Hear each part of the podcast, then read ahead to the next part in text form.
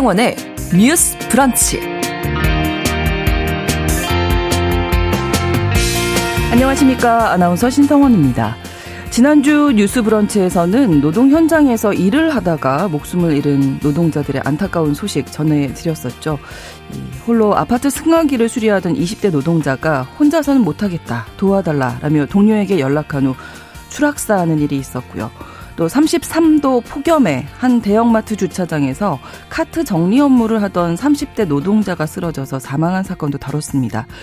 이렇게 노동자들이 현장에서 목숨을 잃는 일이 이를 막고자 정치권에서도 목소리가 나왔습니다.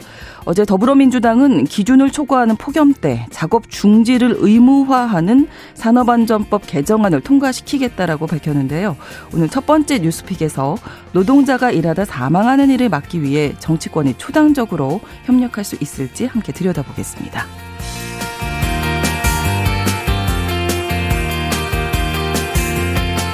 최근 전라남도 염전 근로자들의 근로 실태를 조사한 보고서가 공개됐습니다.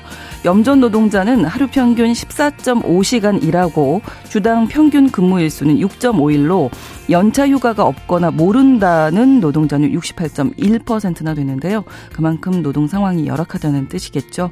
전라남도는 이를 바탕으로 염전 근로자의 인권 침해 단속을 강화하기로 했습니다. 오늘 두 번째 뉴스픽에선 최근 공개된 염전 노동자들의 근로 실태 보고서 자세히 들여다보겠습니다. 그리고 어, 제 오후부터 오늘 새벽 사이에 수도권을 중심으로 전국 대부분 지역에 많은 비가 내렸습니다. 도로 축대가 무너지는 등 비 피해도 발생했는데요.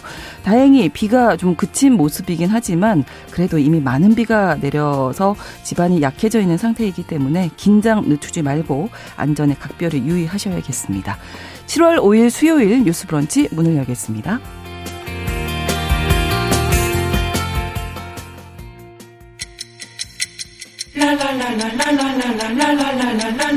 듣고 공감하고 진단합니다.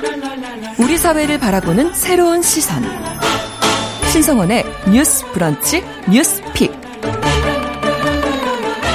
신성원의 뉴스 브런치 청취자 여러분과 함께 소통하며 만들어갑니다. 짧은 문자 50원, 긴 문자 100원이 드는 샵 9730, 우물정 9730번으로 문자 의견 보내주실 수 있고요. 라디오와 콩 앱으로도 많은 의견 보내주시기 바랍니다. 수요일의 뉴스픽은 시사인 임지영 기자, 강전애 변호사 두 분과 함께하겠습니다. 어서 오십시오. 네, 안녕하세요. 안녕하세요. 네, 자 올해 1분기에만 사망한 노동자가 무려 128분이나 계셨습니다. 어제 더불어민주당이 이런 죽음을 막고자 초당적으로 힘을 모아보자라고 제안을 했는데요. 자 일단 그 폭염에 이제 더위가 지금 기승을 부리고 있는데 폭염에 노동자가 사망하는 일부터 막아보자 이런 이야기가 나왔죠. 네, 네. 1분기 그 128명 사망자 실태부터 살짝 말씀드리면 네.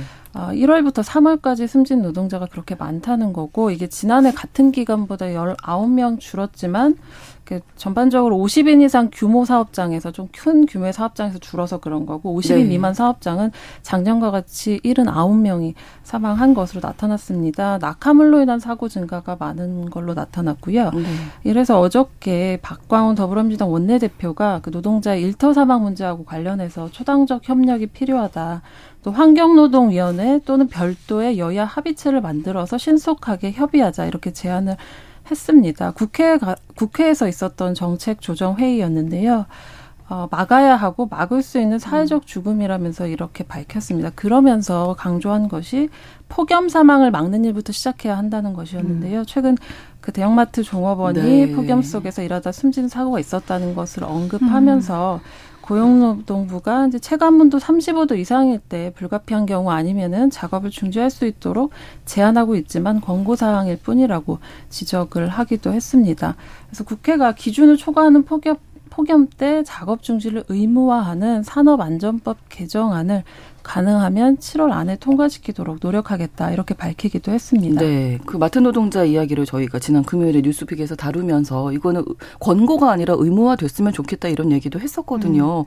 음. 이거 그 진행 상황이 어떻게 되나요? 지금 해당 기업이 조사 받고 있습니까? 네, 고용노동부가 이제 중대재해처벌법 적용 대상 여부를 놓고 조사에 나서고 있는데요. 네. 고용부는 이제 폭염에 의한 온열 질환도 네. 중대재해처벌법 적용 대상인 중대산업재해로 보고 단속을 하고 있습니다. 이 시행령을 보면은요, 고열 작업 또 폭염에 그 야외 같은 데서 노출되는 장소에서 하는 작업으로 발생한 체온 상승 이걸 동반한 열사병도 직업성 질병으로 규정하고 있거든요. 네. 그래서 이번에 고용부가 어, 사망사고 관련해서 중대재해처벌법을 적용해서 이번 그 경영진을 처벌을 하면 외국계 음. 회사로 두 번째 음, 사례가 된다고 그렇군요. 합니다. 네, 산재로 인정이 될까요? 지금 유족 측이 산재를 신청한 상황인가요? 지금 이제 신청을 준비하고 있는 것으로 보입니다. 네. 그, 그 마트 이름을 얘기해도 되나요? 마트 이름 네. 네네 네네. 그 코스트코라고 그 외국계 기업인데요. 코스트코의 하남점에서 지난달 네. 19일에 있었던 상황입니다. 그 A 씨 업무가 주차장에서 이 쇼핑카트를 정리하는 게 업무예요. 예. 근데 저도 사실은 이 하남점에 여러 차례 가봤는데 여기가 주차장에 무려 한 천 면이 넘습니다. 네, 천 대가 넘게 크죠. 들어가는. 예. 네. 주차장에 들어있는 그 주차장 차 타기 전에 우리가 마트 카트를 두고서 내리잖아요. 네. 그러면은 요거를 이제 모아서 직원이 마트 안으로 넘기는 이런 역할을 A 씨께서 하셨던 건데요. 네. 코스트코에서는 그 내부 규칙으로는 직원이 여섯 개 정도 이내만 카트를 음. 여섯 음. 개 이내로만 이렇게 아, 이동을 할 수 있도록 하는 규칙이 있다고 합니다. 네. 하지만 뭐 가보신 분들은 알겠지만 워낙 손님이 많고 아까 네. 말씀드린 것처럼 하남점 같은 경우에는 주차면이 천면이 넘을 정도거든요. 그러면 음. 한 번에 여섯 개가 아니라 이제 뭐열 개, 스무 개 정도를 한꺼번에 민다. 그게 지금 노조 측에서 하고 있는 이야기입니다. 그래서 지금 A 씨의 유족 측에서는 산지 신청 의사를 노조에다가 전달을 한 상황이에요. 상황이에요. 아, 음, 그래서 네. 노조는 유족과 함께 변호사와 산재 신청을 도울 예정이라고 합니다. 그런데 문제는 이분이 업무하고 있는 모습이 CCTV가 주차장도 있잖아요. 그렇죠. 그거를 코스트코에다가 요구를 했는데 네. 코스트코 쪽에서 이 CCTV 공개를 하지 않고 있는 겁니다. 음. 음, 그러니까 제가 아까 말씀드린 것처럼 이 내부 규칙에는 아마 여섯 개 정도 내만 음. 밀수 있다고 했는데 네. 뭐 인, 사람이 그렇게 많지 않을 테니까 그러면은 여러 개를 미는 부분들이 이제 CCTV에 찍혔을 거 아니에요. 그래서 아마 공개를 안 하고 있는 게 아닌가라는 생각은 드는데요. 지금 좀 그런 상황이고 결과적으로 이제 중대재해처벌법 시행령에서 네. 이 열사 열사병을 더울 때 이제 쓰러지는 열사병을 직업성 질병으로 네. 규정을 하고 있습니다. 현재로서도. 그래서 항상 제가 말씀드리지만 우리나라는 법은 굉장히 잘, 잘 되어 있잖아요. 네. 중대재해처벌법에 대해서 잠깐 말씀을 드리면은 이 법은 뭐 많이들 아실 거예요. 사업장, 뭐 공중이용시설 이런 데에서 인체 해로운 원료나 제조물을 취급하면서 안전 보건 조치 의무를 위반해서 인명 피해를 발생하게 한 사업주, 네. 사업주 경영 책임자, 공무 공무원 및 법인의 처벌을 규정함으로써 중대재해를 예방하고 시민과 종사자, 지금 이런 근로자의 생명과 신체를 보호하는 것을 목적으로 하고 있습니다. 여기에서 중대산업 재해라는 것도 규정을 하고 있는데 이게 네. 사망자가 한 명 이상 발생하면 음. 중대산업 재해가 돼요. 이게 뉴스에도 많이 나오고 있는데 요즘 뭐 건설 현장에서도 그렇죠. 한 명만 사망해도 이거 중대재해처벌법 위반 지금 경찰에서 조사하고 네네. 있습니다. 언론에 상선 뉴스가 나와서 우리 청취자분들도 많이 들으셨을 거예요. 네. 이렇게 해서 만약에 이게 인정이 됐다 그러면은 이 사업주 지금 같은 경우 코스트코 여기에서 처벌이 어떻게 되냐면은 사망자가 나온 경우에는 이 사업주나 경영 책임자가 1년 이상의 징역 또는 10억 원 이하의 벌금에 처하는 음. 것이 어 지금 법으로 규정이 되어 있습니다. 하지만 지금 이 중대재해처벌법으로 사망 사고가 나왔다고 해서 모두 다 이걸로 처벌을 받고 있지는 않은 상황이에요. 네. 네. 그렇군요. 그리고 더불어민주당 노웅래 의원이 네. 산업안전보건법 일부 개정 법률안을 대표 발의하기도 했는데 네. 이건 어떤 내용? 예. 노 의원이 고용노동부로부터 제출받은 최근 5년간의 중대재해 발생에 따른 작업 중지 그 재해가 발생을 하면 법상 그 현장이 작업 중지가 될 수 있습니다. 이거 네. 작업 중지 명령이 몇 번이나 나왔나 이렇게 노웅래 의원이 확인을 해보니까 2018년에는 630건 정도였는데 이게 오히려 조금씩 줄고 있어요. 그래서 2022년 같은 경우에는 560건 정도로 되어 있습니다. 그리고 네. 이거는 일부 중지한 것들이 포함이 되어 있는 거고요. 아예 전면 중지한 거, 음. 작업을 전면 중지한 것은 굉장히 많이 줄었습니다. 2018년에는 510건이었는데요. 네. 지금 2022년 같은 경우에는 52건이에요. 오, 확 줄었네요. 음, 네, 뭐 아마 코로나 때문에 아. 현장에서 일하는 것들이 조금 줄어들어서 그럴 수도 있겠지만 네. 뭐한 4년 사이에 10분의 1로 줄었다는 거는 굉장히 좀 놀라운 일이죠. 음. 근데 이 전면 중지라는 것이 좀 필요하다는 의견들이 있습니다. 그래서 지금 노웅래 의원이 개정안을 발의를 해 놓은 상황인데요. 네. 산업안전보건법에서는 지금 현행법에서는요. 중대재해 이렇게 사망 사고가 발생을 하면 네. 재해 재발 또는 확산을 막기 위해서 고용노동부 장관이 사업장 내 일부 작업을 중지할 수 있다 이렇게 규정을 하고 있는 거예요. 네. 근데 개정안에서는 작업을 전면 중지하는 걸 아예 원칙으로 하고요. 조금 아까 말씀드린 거는 고용노동부 장관이 일부 작업을 중지할 수 있다. 음. 재량이 있는 거였잖아요. 근데 아예 작업을 전면 중지하는 걸 원칙으로 하고 예외적인 경우에 사업장 내 일부 작업의 중지를 명할 수 있도록 이걸 아예 바꿔버린 거죠. 그렇게 지금 개정안을 올려놓은 상황입니다. 노웅래 의원의 의견은 사망사고 같은 이런 중대재해가 발생한 경우에 부분적인 작업 중지만 했을 때는 그 주변에서 근무하고 있는 동료 근로자들이 있지 않겠습니까? 이분들이 심각한 트라우마를 안게, 그렇죠. 안게 된다는 네네. 거예요. 그래서 네 굉장히 비 인간적인 처사라고 본다고 하면서 사업장 작업을 아예 전면 중지하는 게 경영자에게 경각심을 주고 음. 그리고 노동자들의 안전을 확, 보하는 방법이다 이렇게 개정 취지를 밝혔습니다. 네, 이 개정안이 나온 이유가 이제 지난해 많이들 기억하실 텐데 SPC에서 그 제빵 음. 네. 공장에서 게임 사고 때문에 어, 네. 거죠. 네. 지난해 10월이었죠. 노동자가 샌드위치 소스 그 혼합기에 끼어서 숨지는 사고가 발생했는데요. 당시에 그 SPC 계열사인 SPL 제빵 공장에서 직원이 사망한 바로 다음 날부터 그 사고가 났던 배합실만 흰 천으로 가려놓고 아. 다른 기계들로 공정을 재개했습니다. 당시 음. 주장에 따르면 고용노동부가 혼합기 아홉 대 가운데서 안전장치가 없는 일곱 대만 작업 중지 명령을 내렸다. 그래서 그랬다. 다른 기계로는 작업이 가능하다는 게 그 입장이었었는데요. 사실 그 사건 현장에서 그 직원들이 그걸 목격했을 수 있잖아요. 그렇죠. 엄청난 트라우마가 있는 상태에서 일한다는 음. 부분에 대한 비판이나 지적이 많이 있었습니다. 그것뿐만이 아니라 이제 어, 사측의 어떤 대응 측면에서 SPC 그룹이 아, 그 노동자 장례식장에서 조문객 네, 담례품으로 네. 주라면서 자사 빵을 빵 제품을 놓고 가서. 부적절한 네. 처신이라는 지적도 받은 바 있고 이게 불매 운동으로도 그렇죠. 이어졌죠. 아까 전에 변호사님이 이제 어떤 재발이나 확산의 위험이 있을 경우에 전면 중지 이 부분에 대해서 말씀을 해주셨는데 사실 아까 그 카트 일을 밀, 밀다가 이렇게 사망한 노동자의 경우에도 네. 숨진 이후에 사건 현장이 어떻게 달라졌는지 관련 보도들이 좀 나오고 있는데 네. 사실 어 노동 환경은 그대로거든요. 왜냐하면 주차장 음. 자체가 음. 차량의 열기 또 외부의 어떤 그렇죠. 그런 공기가 그대로 노출된 공간이라서 네, 네. 사실상 차이가 없고 어, 좀 달라진 게 있다면 3시간에 15분씩 휴식 시간이 음. 가능했다면 이제 1시간에 10분 휴식 시간이다. 이런 정도인데 사실 휴게실이 또 5층 좀더 네, 멀리 있어서 네, 10분 안에 다녀오기가 그렇죠. 쉽지는 않은 거고 음. 또 아이스백 얼음 조끼를 제공한다. 이렇게도 되어 있는데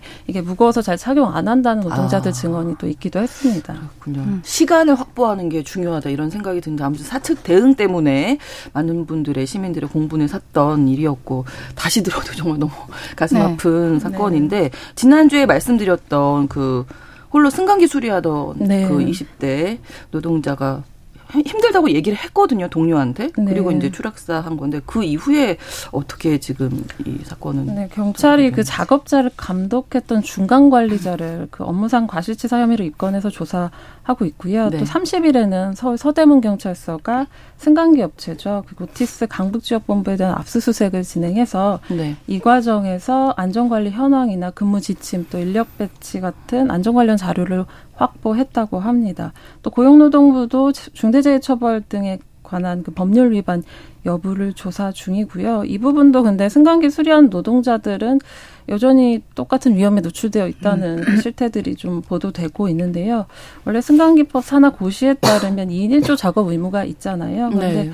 어, 지난주에도 다뤘지만 처벌 규정도 없고 또 음. 점검반을 두 명 이상으로 구성한다고 해서 이게 좀 의견이 갈리잖아요. 그렇죠. 네, 회사 측은 아파트 음. 한 단지당 두 명이라고 얘기하고 있고 음. 노동자들은 승강기 한 대당 두 명이어야 한다 이렇게 해석이 네. 다를 수 있는 부분인데 네, 네. 여전히 두 명이 들어가긴 하지만 각각 한 대씩 점검하고 있는 게 일반적인 그렇군요. 상황이라고 합니다. 아, 안타깝습니다. 또 그 산재를 아까도 이제 유족들이 산재 신청을 네. 했을까 이렇게 말씀을 드렸지만 산재 신청을 할 때 그게 이제 업무상 인과관계가 있다라는 걸 노동자 네. 측에서 증명을 그렇죠. 이게 소송을 하게 되면은 결국에는 손해를 입었다는 거 아니겠습니까? 근로자 그렇죠. 입장에서는 네네. 혹은 돌아가셨다면 근로자의 이제 상속인 유족들이 소송의 원고가 될 텐데요. 네네. 이러한 손해를 입었다 그리고 손해액이 얼마다라는 거에 대해서는 원고 측에서 입증 책임을 갖고 있습니다. 오. 입증 책임이라는 것은 어 이제 말하자면은 증거를 제출을 해야 되는 네. 거예요. 네. 법원에서 봤을 때 아 그런 것 같다라고 생각을 한다 해도 상황 봤을 때 억울할 것 같다. 음. 그리고 뭐 사람이 사망을 했네. 그러면은 그런 일이 있겠네라고 생각은 할 수는 있겠지만 법원에서 재판은 증거 재판주의거든요. 증거가 네. 있어야 되는 거예요. 근데 음. 그 증거를 일단은 원고가 제출을 해야 되는 겁니다. 그래서 이제 산재 같은 경우 그러니까 아까 우리 코스트코 사건에서도 유족들이 네. CCTV를 CCTV 달라라고 공개. 얘기하는 네. 것이 증거를 수집하기 음, 위한 그렇죠. 거죠. 그런데 지금 이제 코스트코 측에서 주지 않으니까 음. 그거를 뭐 어떤 경찰의 압수수색을 통한다든지 아니면은 네.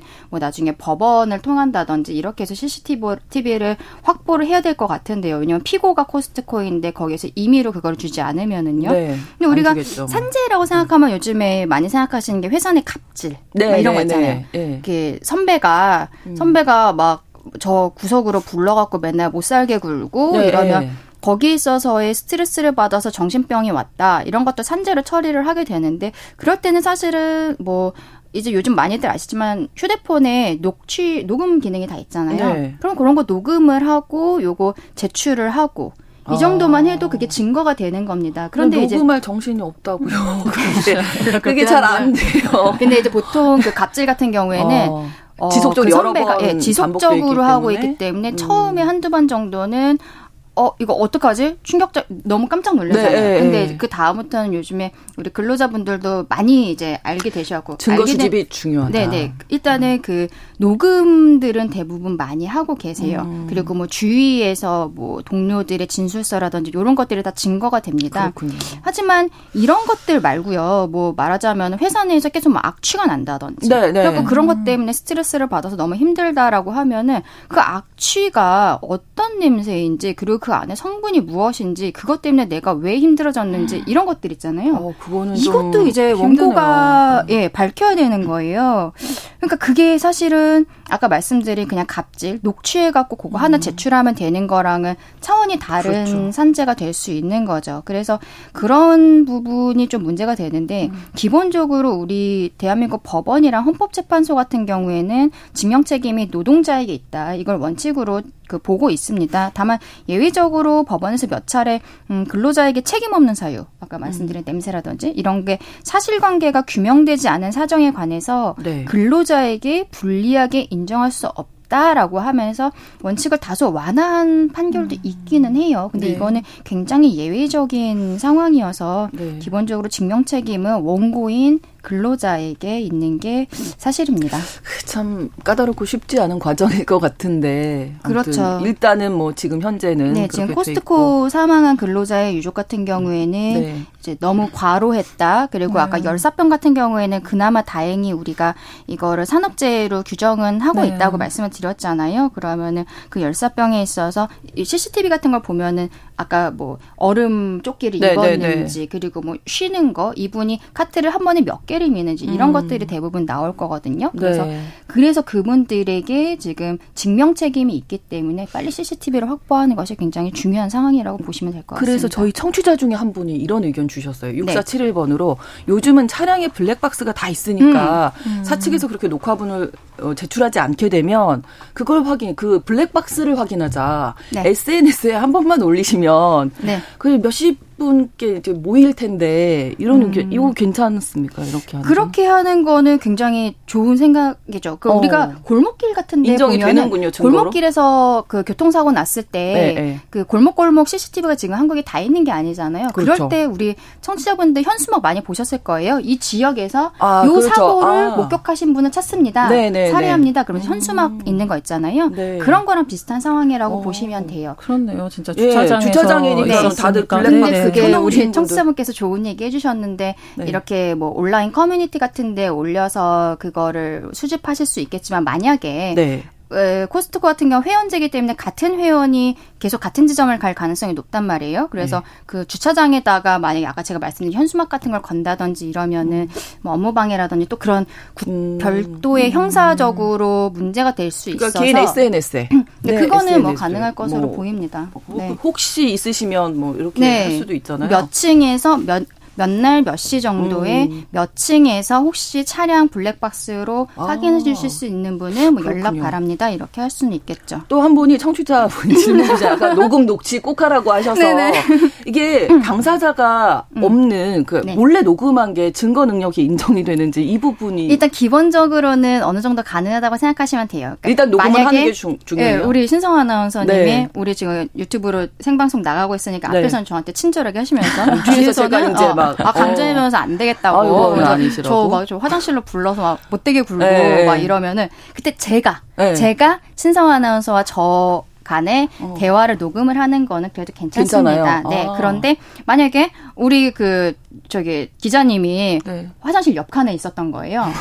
우리 둘이 얘기하는 거를 녹음을 녹음하셨어. 한 거예요. 어, 네. 이거 이상하다. 이거 네, 네. 나중에 그거는 음, 안 돼요. 아, 그러니까 네. 이 당사자들 대화자 간에 아. 대화자 간에 기사로 써드리겠습니다. 네, 이거 중요한 문제라 일단은 녹음을 하긴 네. 할 건데 그래도 이게 증거 능력이 돼야 소용이 있는 거니까. 네, 근데 사실 그 녹음을 하는 것도 어떤 음성권의 침해라든지 이렇게 신성 아나운서께서 그걸 또 문제 제기하실 수 있는 부분도 있어요. 아, 하지만 그래요? 이런 녹취 들이 그 법원에 증거로서 현출이 되었을 때 네. 현실적으로는 재판 실무에 있어서는 음. 대부분 증거로서 음. 인정을 좀 해주는 네. 부분이 있기 때문에 그리고 우리가 피해를 받으면서 다른 생각하기도 사실 힘들잖아요. 그럼요. 그럼요. 그때 바로바로 녹음을 해놓으시면은 음. 도움이 네. 될것 같습니다. 아무튼 뭐 강전의 변호사님과 저는 뭐 그런 사이 절대 아니라는 거 다시 한번 네. 말씀을 중간에 들으신 분들 때문에 네. 자 당장 폭염이 시작됐습니다. 어쨌든 노동자들이 현장에서 죽지 않고 일할 뭐 권리는 너무나 당연한 건데 네.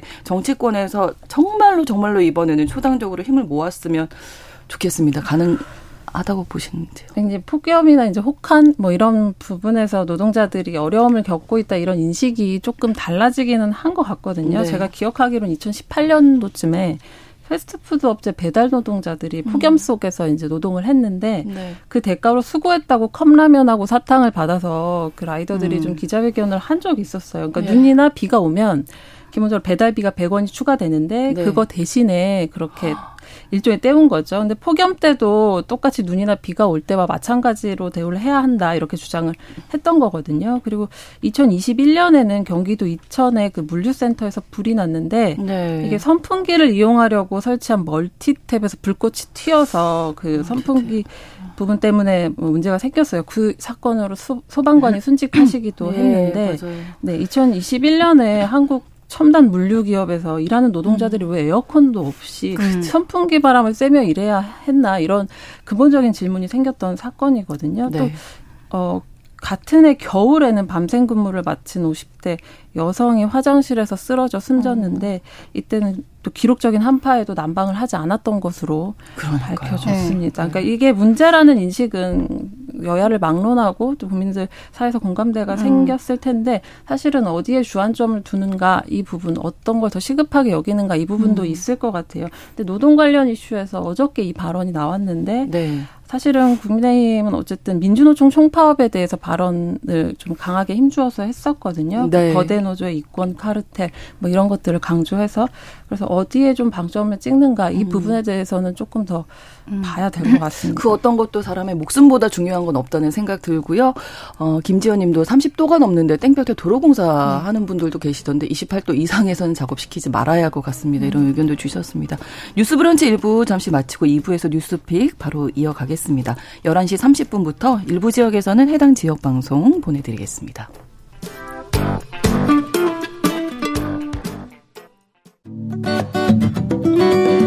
여러분은 지금 KBS 1라디오 신성원의 뉴스 브런치를 함께하고 계십니다.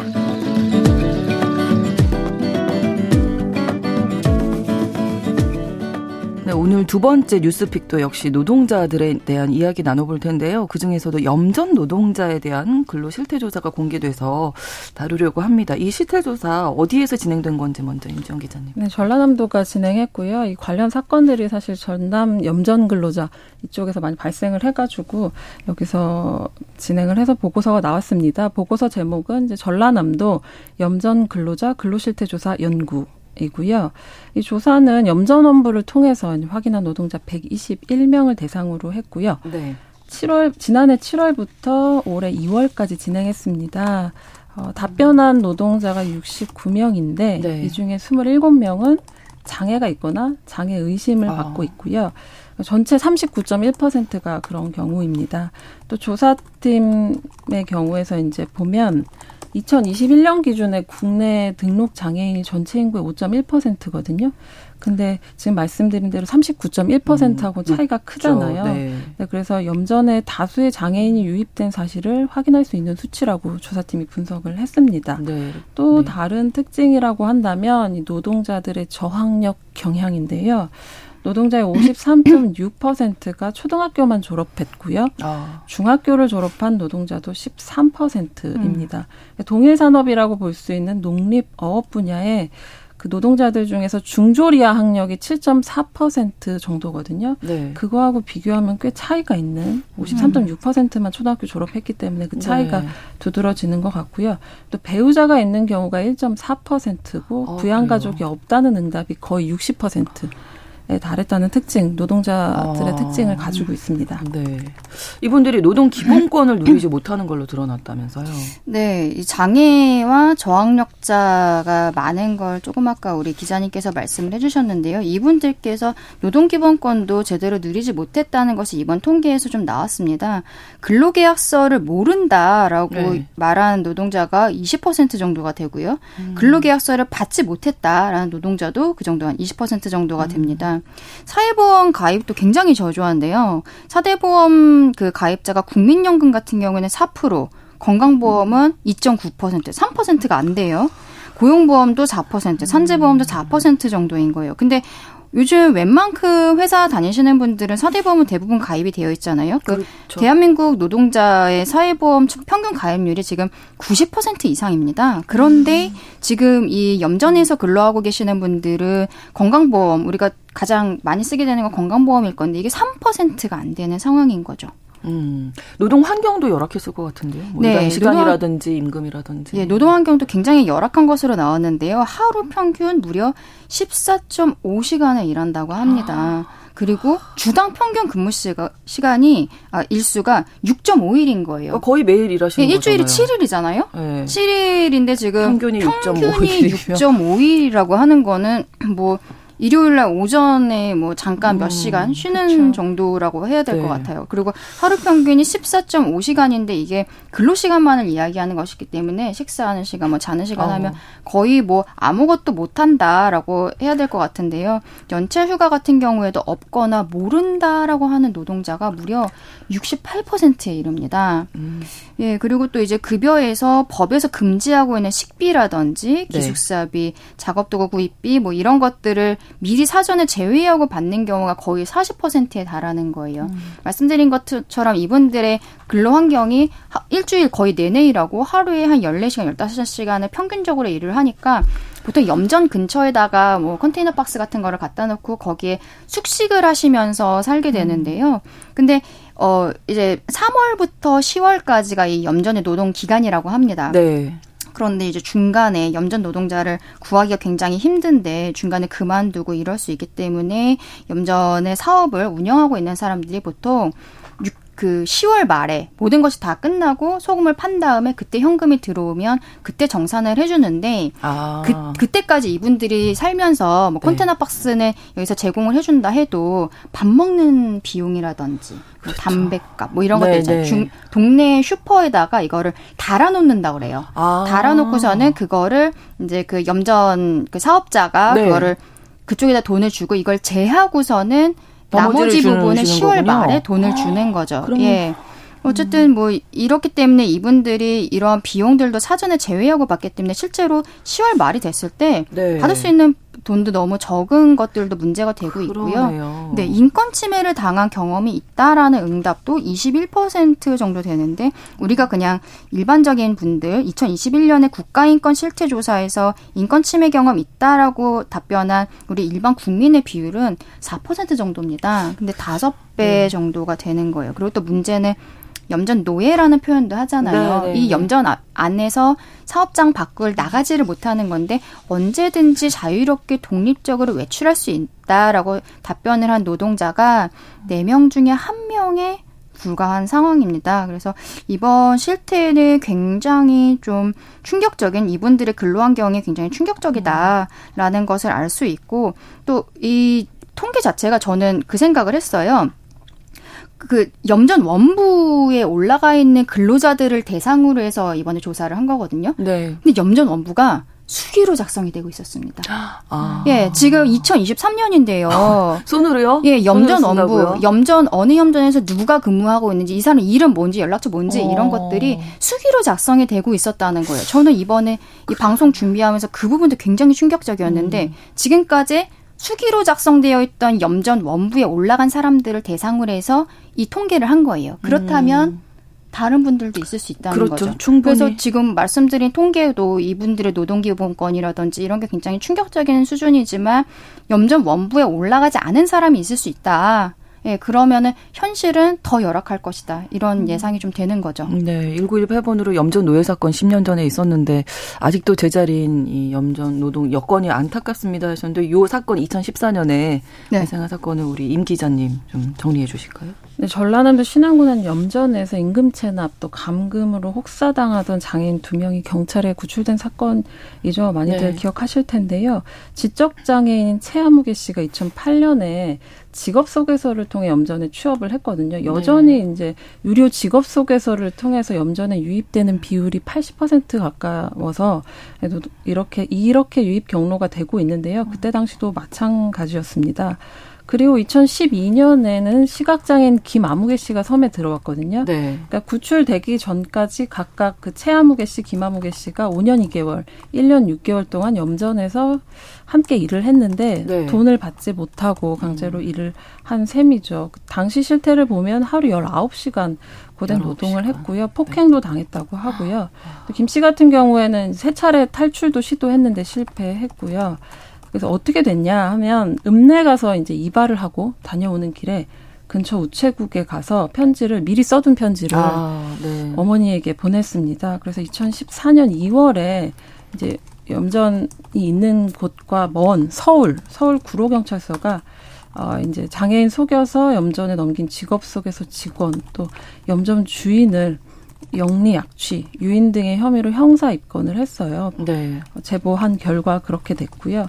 이때 당시 염전노예라는 단어가 사실 만들어지기도 했고 네. 또 KBS 추정 60분 뭐 이런 데서도 음. 방영이 되면서 되게 논란이 커졌었습니다. 네. 네 이때 좀 충격적이었던 네. 게 이분이 결국에는 어 여기 염전에서 근무를 하시면서 이 당시에 또 뭐가 문제가 됐었냐면은 염전 사업자들, 착취하는 사업자들이랑 지역의 어떤 경찰이랄까요? 네, 이쪽이 좀 유착이 되어 있었다는 이야기들이 있었어요. 그거를 네. 이분이 알고 계셨기 때문에 네. 본인의 근무지에서 염전에서 한 700m 정도 앞에 파출소가 있었습니다. 어. 근데 이분은 파출소가 본인의 사업장이랑 유착이 되어 있는 걸 알고, 알고 있었기 때문에 우체국에 가서 신고를 네. 못한 거죠. 네. 우체국에 가고는 서울에 있는 부모님한테 아. 이제 편지를 보낸 거고 그래서 서울에서 경찰이 이제 위장으로 음. 소금을 사려는 것처럼 해서 아. 내려와서 아. 그때 수사를 한 거예요. 예, 지역에서 수사를 한 것이 아닙니다. 그래서 아.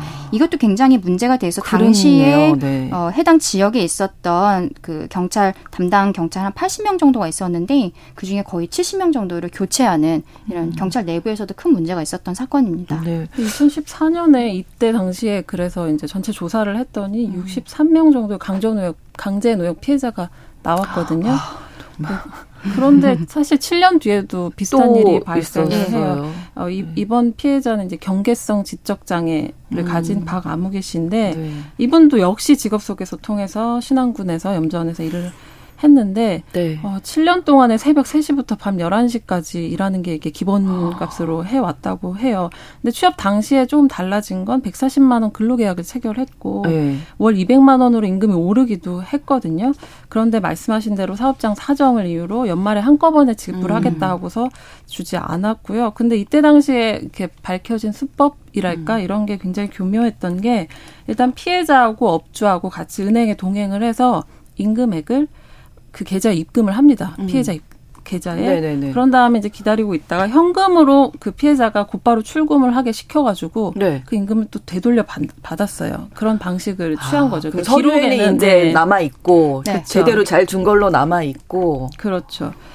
그런 식으로 한 아, 것들이 나타나서 21세기인데요. 네. 그러니까 사업주 아. 입장에서는 그렇게 받은 금액들이 음. 그 아까 말씀드린 것처럼 뭐 식비라든지 네, 그 동네 네, 네. 가게에서 쓴뭐 담배값이라든지 음. 이런 것이다라고 주장은 하고 있는데 거기에 대해서 증빙 자료들은 제대로 제출을 네. 못 하고 있는 거죠. 그러니까 이번 2014년, 2021년 그런 사건이 있었고 이번에 이제 실태 조사에서도 그게 크게 다르지 않겠다라는 생각이 들어서 어떤 대책이 필요할지 한 말씀 말씀씩 듣고 마무리하겠습니다. 김정 기자님. 네. 네. 전, 전남도가 어쨌든 노력을 좀뭐 하고 지자체에서 있어요. 네, 네. 네. 조사 이제 결과 토대로 이제 염전 노동자 노동인권 침해 같은 걸 좀 해결하기 위해서 종합계획을 수립해서 추진하겠다고 밝혔고 음. 이게 그 시작점이거든요. 네, 네. 어, 그런데 이제 어쨌든 실태가 나오고 있는 게 조금씩 나아지고는 있지만 사실은 어떤 근로 환경이나 여건이나 이런 것들은 음. 비슷한 그런 부분들이 있는데 음. 제가 조금 눈여겨 보는 거는 그 2014년 그때 네. 처음 처음 이 얘기가 나왔을 때그 네. 그 피해자들이 60 몇 명이라고 말씀드렸는데 그 피해자들 3명 중 2명은 다시 염전으로 돌아가거나 음. 노숙 생활을 하고 있는 것으로 밝혀졌다는 보도가 최근에 또 있었거든요. 음. 아, 근데 이게 사실은 장애가 있는 분들이고 사회로 나와서 보통의 삶에 적응하는데 어려움을 겪을 수밖에 없는 음. 게 염전에서 너무 오랜 기간 음. 그런 착취의 아, 그렇죠. 삶을 살았기 네. 때문에 이런 부분에 대한 지원은 어떻게 이루어지고 있는지에 음. 대해서도 포괄적으로 좀 고민해 봐야 되지 않나 싶습니다. 지금 이게 전라남도 쪽에서 워낙 염전이 많기 때문에 전, 전라남도 그렇죠. 쪽에서 이제 주도적으로 조사를 해서 오늘 말씀드린 결과가 나온 건데요. 네. 그래서 이제 전남에서는 2026년까지 종합 계획을 수립해서 추진하겠다 있다라고 지금 밝혔어요. 그래서 네. 노동 환경 개선을 위해서 안심 숙소, 뭐 휴게 시설, 자동화 시설 설치 이런 거에 718억 원을 투입할 계획이다라고 밝히기는 했습니다. 그런데 네. 이게 그 신안군 쪽에 섬이 뭐 한 천 개 정도가 있다고 해요. 많죠. 무인도도 네, 굉장히 많고 그래서 네. 천사의 섬이라는 게 섬이 천사 개여 갖고 뭐 천사의 섬이라는 이야기도 있다고 하는데 네. 이 섬들과 그 중간중간에 그 바다들 그 염전을 하고 있는 이 면적이 서울의 한 22배 정도가 된다고 합니다. 음. 그렇기 때문에 실제로 이 경찰들이 여기를 다 커버하는 것도 굉장히 힘든 일이라고 해요. 네, 그래서 그 부분에 있어서 어 경찰 쪽에서도 좀 더 노력하는 모습이 필요하지 않을까라는 음. 생각이 듭니다. 네, 다양한 분야의 노동자들에 대한 이야기 오늘 나눠봤는데 노동자들이 정말 안심하고 일할 수 있는 환경만 좀 만들어줘도 좋겠다 이런 생각 네. 다시 한번 또 해보게 됩니다. 수 요일의 뉴스픽 시사인 임지영 기자, 강전혜 변호사 두 분과 함께했습니다. 고맙습니다. 네, 감사합니다. 감사합니다. 신성원의 뉴스 브런치는 여러분과 함께합니다. 짧은 문자 50원, 긴 문자 100원이들은 9730. 무료인 콩앱과 일라디오 유튜브를 통해 참여해주세요.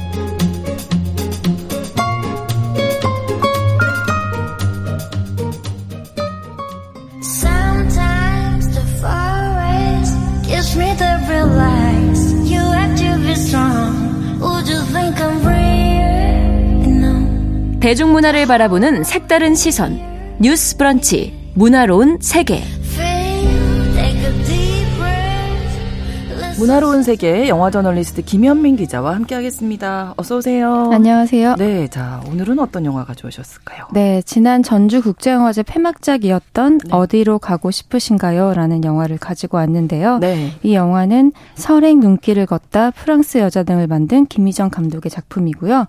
그 소설가 김혜란 씨의 동명 단편을 각색해서 영화화한 작품입니다. 음. 갑작스러운 사고로 사랑하는 사람을 잃게 된 사람들의 부유하는 시간에 음. 대한 이야기입니다. 네, 줄거리 좀 소개해 주시죠. 네. 네. 주인공 명지의 남편은 교사인데요. 네. 체험 학습을 갔다가 물에 빠진 학생을 구하기 위해서 손을 뻗었고 그러다 아. 목숨을 잃게 되었습니다. 아. 네, 더 안타까운 점은 그 학생도 구하지 못했다는 점입니다. 아이고, 갑작스럽게 가장 가까운 사람을 잃게 된 명지는 슬퍼할 기력도 없어 보이는데요. 어딘가 뻥 뚫려버린 사람처럼 지내다가 그 폴란드 바르샤바에 살고 있는 사촌 언니의 권유로 잠시 그곳에 음. 가게 됩니다. 그런데 거기서도 남편의 기억이 시시각각 덮쳐옵니다. 아, 영화는 플래시백으로 그 장면들을 보여주고요. 네. 그래서 명지는 그곳에서 원주민도 아니고 관광객도 아닌 지위로 음. 유령처럼 시간을 보내다가 거기서 공부하고 있는 동창생을 만나게 되는데요. 그 동창생은 남편의 소식을 아직 모르고 있어요. 그래서 음. 마치 남편이 아. 살아있는 것처럼 자연스럽게 대화를 나누는데 거기서 명지는 어떤 안도감을 얻게 되고요. 음. 마치 어딘가 아직 남편이 살아있는 것처럼 느끼게 됩니다. 네. 김일한 작가의 동명 단편을 각색한 영화잖아요. 네. 그러면 이제 아무래도 원작하고 좀 비교해서 많이들 보실 텐데 네. 뭐 다른 점 어떤 게 있을까요? 네, 다른 점이 크게 있는데요. 그 원작은 일단 2015년에 발표된 작품으로 줄거리 소개에서도 어느 정도 짐작하셨겠지만 세월호의 음. 자장 안에 있는 네, 작품입니다. 네. 감독 역시 세월호, 이태원 참사 등을 떠올리면서 이 영화를 만들었다고 음. 하는데요. 원작은 주인공인 명지의 시선으로만 진행된다면 네. 영화는 보다 서사가 확장되었습니다. 원작에 보면 명지에게 아주 중요한 편지를 전달하는 사람이 죽은 학생의 친구거든요. 네. 그런데 감독은 이 친구라는 딱 그 단어에 착안해서 이 친구를 또 다른 주인공으로 아. 내세웁니다. 그러니까 미성년이 주인공인 거죠. 네. 그렇게 죽은 아이에게도 서사를 부여하고 이름을 붙여주고요. 음. 그 아이를 기억하고 애도하는 사람들의 이야기를 채워서 전반적으로 사랑하는 사람을 잃은 사람들의 고통과 슬픔, 그 상실감, 애도하는 마음에 대한 이야기로 강화시켰습니다. 네. 그리고 또 명지가 여행을 떠나게 되는 곳도 원작에서는 영국 에딘버러였는데 네. 여기 서는 폴란드 바르샤바로 어. 바뀌었습니다. 어, 왜 폴란드 바르샤바? 네. 흔히 생각할 수 있는 곳은 그쵸. 사실 아니잖아요. 맞아요. 좀 낯선 곳이기도 네. 한데요. 이 감독이 폴란드에서 공부를 했기 때문에 그곳이 익숙하기도 했겠지만 아. 이 영화의 아주 중요한 순간에 이 도시의 성격이 보이거든요. 개인적으로는 제가 이 영화에서 가장 좋았던 아. 장면인데 원작에는 네. 없는 거예요. 어, 바르샤바 곳곳에는 그 나라를 위해 죽은 목숨을 잃은 사람들을 위한 추모비가 있고 애도의 장소가 있거든요. 네. 그만큼 역사적인 상흔을 풍부하게 지니고 있는 도시인데요. 그렇죠. 이 영화에서 명지가 살고 일하는 곳이 광주입니다. 아. 네, 그렇게 두 도시를 연결시키고 그러네요. 있습니다. 연결고리가 있는 곳을 네. 괜히 그냥 바르샤바 맞아요. 설정하신 건 아니네요. 맞습니다. 네. 그리고 매년 바르샤바 봉기일인 8월 1일이 되면 도시에 사이렌이 울리는데요. 그러면 네. 그 순간 길을 걷던 모든 시민들이나 달리던 차도 길 위에 정지를 해야 돼요. 그래서 1분간 침묵을 지키면서 희생자를 추모하게 되는데요. 그만큼 국가적 차원의 애도가 일상화된 곳이고 그래서 그때 주는 울림이 큽니다. 네. 네. 명지도 그때 잠시 자신의 남편의 죽음을 생각하고 누군가를 잊지 않고 기억하는 그 애도의 힘에 대해서 음. 새삼 곱씹게 되는 장면인데요. 감독은 이러한 장면을 통해서 사회적 죽음과 개인의 슬픔을 관통시키고 싶었다고 합니다. 네. 도시 전체가 죽음을 맞이할 수밖에 없던 사람들을 어떻게 기억하는지 보여주고자 했고요. 또 세월호를 암시하는 그 남편의 죽음도 결국 타인을 위해 희생하는 직업인의 모습을 그린 것이라고 합니다. 음. 또 다른 이 학생의 이야기도 있잖아요. 네. 네. 10대 소녀 중학생인 해수의 이야기인데요. 네. 단짝이었던 친구의 갑작스럽게 죽음으로 그 고통과 혼돈 속에 있고 혼자 남은 그 친구의 누나인 지은을 위해서 무엇이라도 도움이 되고 싶어 하는데요. 음. 미성년자의 신분이기 때문에 할 수 있는 일이 음. 많지가 않습니다. 그렇죠. 네. 이 지은이는 동생을 떠나버린 충격 때문에 갑자기 전신에 마비가 왔어요. 그래서 혼자서 일어나지 아. 못할 정도로 꼼짝하지 못하고 네. 병상에 갇혀 있습니다. 음. 이렇게 영화는 인물들이 겪는 극단의 슬픔을 신체화해서 보여주고 있는데요. 네. 실제로 그렇기도 하잖아요. 그렇죠. 지은은 몸에 감각에 문제가 생겼다면 명지는 온몸에 장미색 비강증이라는 피부 질환을 앓고 있습니다. 네. 점점 번져가고 계속 몸을 음. 가렵게 하면서 괴롭히는 그런 병인데요.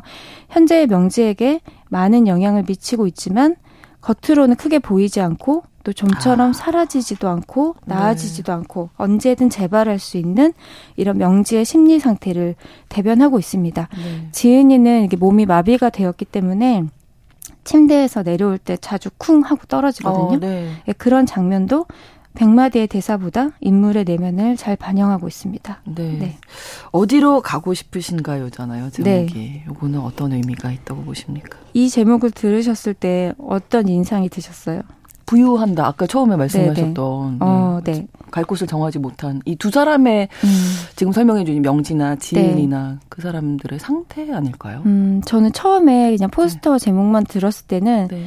여행을 여행, 권하는 아. 좀 산뜻한 제목이라고 생각을 했었어요, 아, 사실은. 그럴 수 있네요. 근데 제가 설명을 해드렸기 때문에. 아, 그렇죠. 저는 거기에 지금 빠져 네, 있어서. 아마 관통하신 네, 것 같은데요. 사실은 음. 이 원작에도 있는데 그 안에서 그 명지가 네. 스마트 기기인 시리 아, 하고 네네. 네. 이야기를 나누는 중에 대화입니다. 아. 네. 그러니까 가장 가까운 사람이 남편이었는데 일상적이고 시시콜콜한 실없는 대화를 음. 하잖아요. 근데 갑자기 그런 사람이 사라진 공허함에 네. 이따금 시리에게 말을 걸어요. 또 지금 타국에 있기 때문에 그러다가 사람은 죽으로 죽으면 어디로 가지? 라는 질문을 던지게 돼요, 명지가. 네. 그냥 물어보는 거죠. 답할 수 없다는 걸 알면서도. 그러니까 시리가 어 경로가 어떤 경로를 원하십니까? 이렇게 물어보다가 아. 어디로 가고 싶으신가요? 라고 물어봐요. 와. 그래 대답하지 못하죠, 병지는. 아. 예, 그 끝에 예, 나온 문장인데요. 아.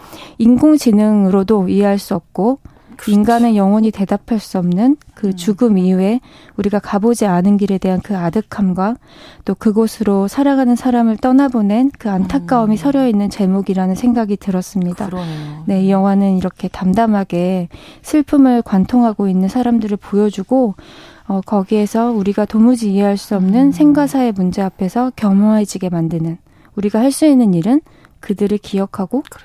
그렇죠. 추모하는 음. 일밖에 없다는 생각이 들게 하는 음. 그런 영화인 것 같아요. 저희가 한 최근 10년 동안 사회적으로 이런 일을 너무 많이 겪어서 네. 또 그런 생각을 하게 되는 것 같은데요. 네. 명지 역할을 박하선 씨가 맡았어요. 네. 어떤 연기를 보여주시던가요? 음, 사실 이런 연기가 좀 어려울 거라고 저는 생각을 했거든요. 네.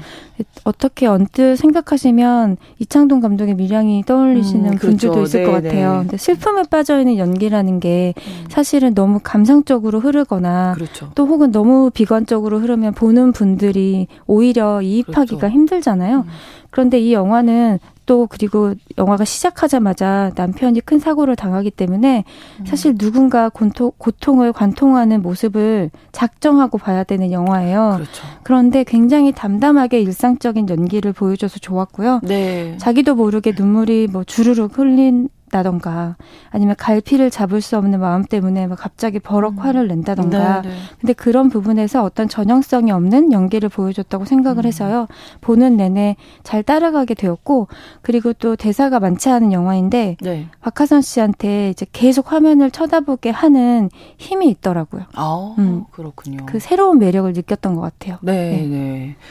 자, 오늘은 김혜란 작가의 단편이 원작인 2023년 전주 국제영화제 폐막작 김희정 감독의 어디로 가고 싶으신가요? 네. 이 문화로운 세계에서 소개해 드렸습니다. 그런데 너무 안타까운 아쉬운 네, 네, 소식이 어떤 소식이죠? 네, 김현민 기자님이 뭐 워낙 활동이 많으시니까 저희 이 시간을 어. 이제 오늘이 마지막이시라고. 네, 제가 너무 짧게 출연을 네. 해서 저도 좀 죄송스럽고 3월부터 네, 하셨던 거죠? 네, 네, 아쉬운 마음이 드는데요. 네. 제 개인적인 사정 때문에 이렇게 되었는데 언제가 다시 또 만날 음. 일을 기회를 기다리고 있겠습니다. 어떤 뭐 작품이나 뭐 이런 쪽으로 저희가 또 예, 아, 만날 아, 수 그러면 있겠죠. 좋죠. 네. 네. 항상 기대하고 응원하도록 네. 하겠습니다. 문화로운 세계 영화 저널리스트 김현민 기자와 함께했습니다. 고맙습니다. 감사합니다. 네. 오늘 끝곡으로 루시드 폴의 아직 있다 전해드리면서 7월 5일 뉴스 브런치 수요일 순서 마치겠습니다. 저는 내일 오전 11시 5분에 다시 오겠습니다. 고맙습니다.